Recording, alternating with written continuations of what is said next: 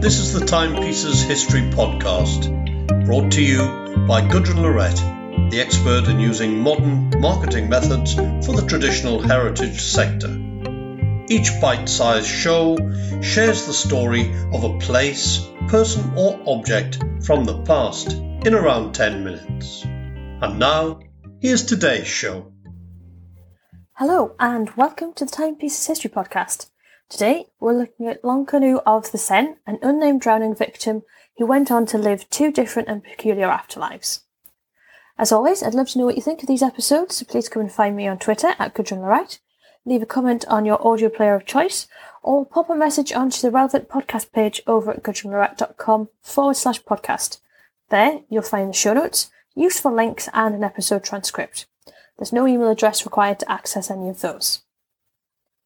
So, I included this story in my Timepieces History Project blog about masks, and I found it fascinating, not least because it fits in so well with the Victorian taste for the macabre and is less disturbing than their fondness for photographing the dead and stuffing the dead.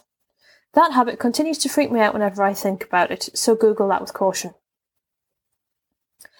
Estimated to be about 16 years old, L'Inconnue, or the Unknown Woman, was pulled out of the Seine in Paris sometime in the 1880s. There were no marks or signs of a struggle on the body, leading investigators of the day to conclude that she was most likely suicide. Much like the Thames in London, the River Seine was a prime location for drownings, whether accidentally or on purpose, as well as an ideal dumping ground for murder victims. Both are deceptively long and deep bodies of water, and it wasn't unusual for people to fall in at one point and wash up at another. Records show that between April 1795 and September 1801, over 300 bodies were pulled out of the Seine, both adults and children, and all would have been dealt with by the two mortuary clerks working in Paris at the time, and who catalogued everyone who passed through. These records can still be viewed today. At the time, it was common to put unidentified corpses on display in the mortuary, ostensibly in case they could be claimed, but mostly because it was a fun and free trip out for the locals.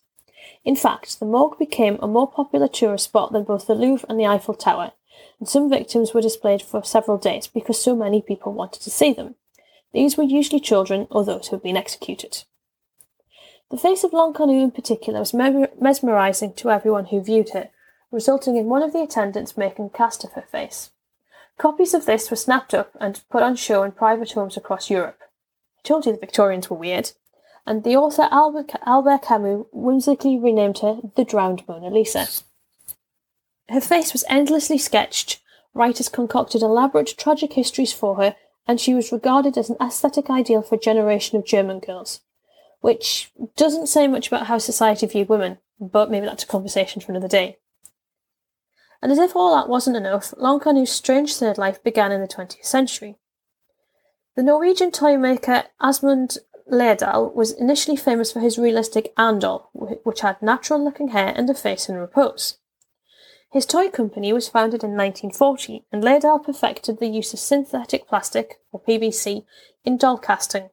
The Ann model was named Doll of the Year in the early 1960s. Laerdal was also asked to apply his talent to producing lifelike wounds for the Norwegian civil defence to use in military training. After his young son nearly drowned in 1955, Laerdal performed CPR, which made him the perfect person to sculpt a doll for resuscitation practice when it became clear that one was needed.